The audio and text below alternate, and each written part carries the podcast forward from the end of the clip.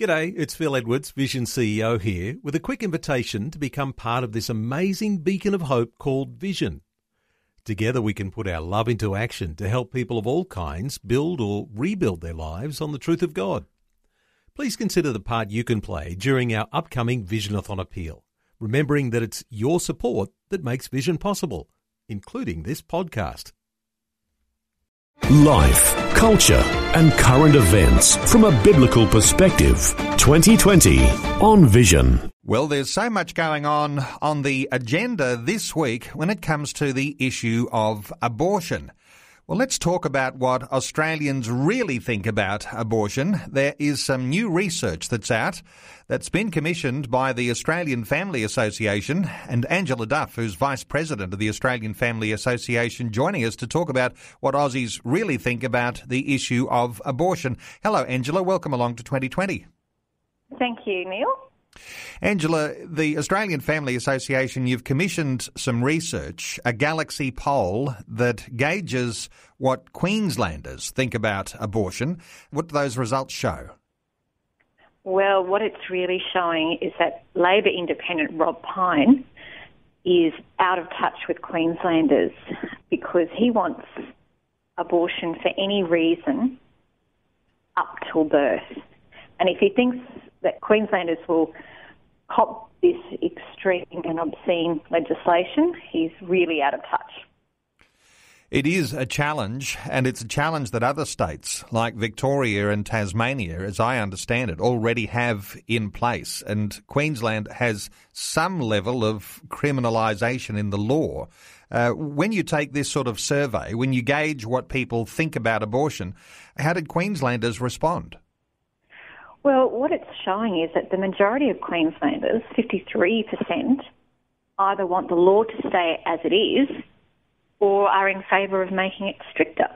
And one of the interesting findings in this survey is that when the question was asked, up to what stage of pregnancy would you allow abortion, 22% of Queensland voters said not at all, and a further 50% only up, said only up to three months meaning that 72% of Queenslanders are opposed to abortion after three months.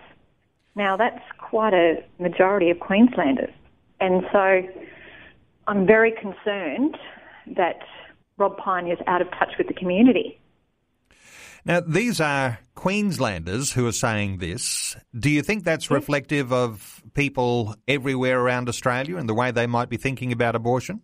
I, I really do think so because what it's showing also that is that people are wanting to put some safeguards around abortion. They don't want unfettered access to abortion um, because what that means is that it's then throwing women, giving unfettered access to abortion, really exposes women and their vulnerability when they're in that state of indecision.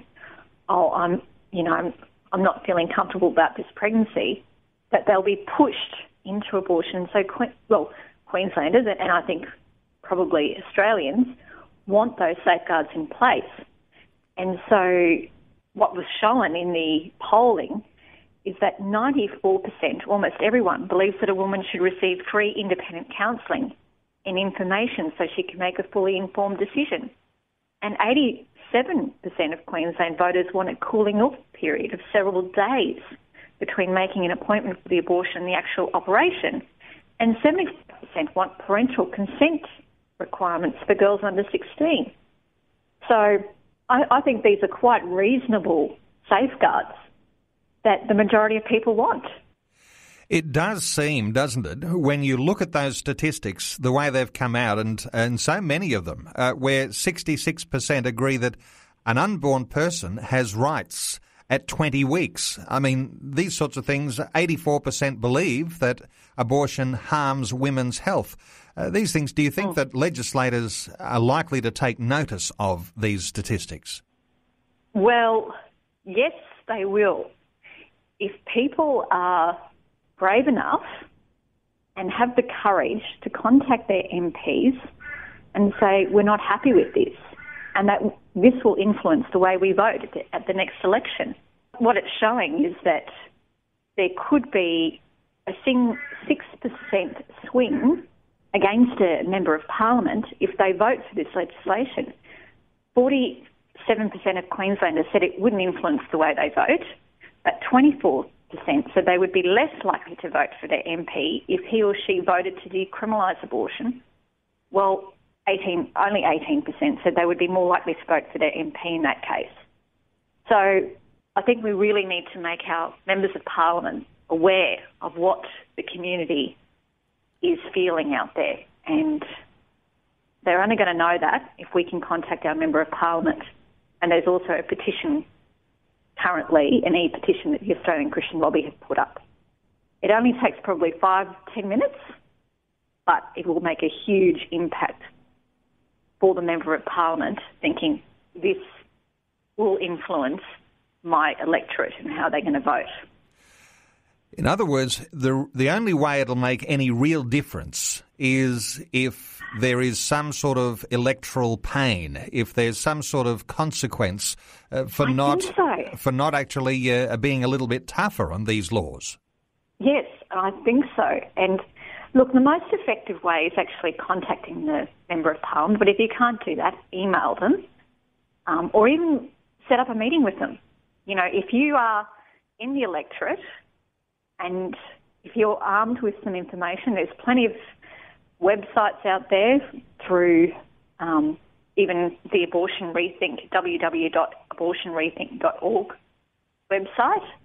Get some information. You only need a little bit, and go and meet with your member of parliament. Email them. Ring them up on the phone.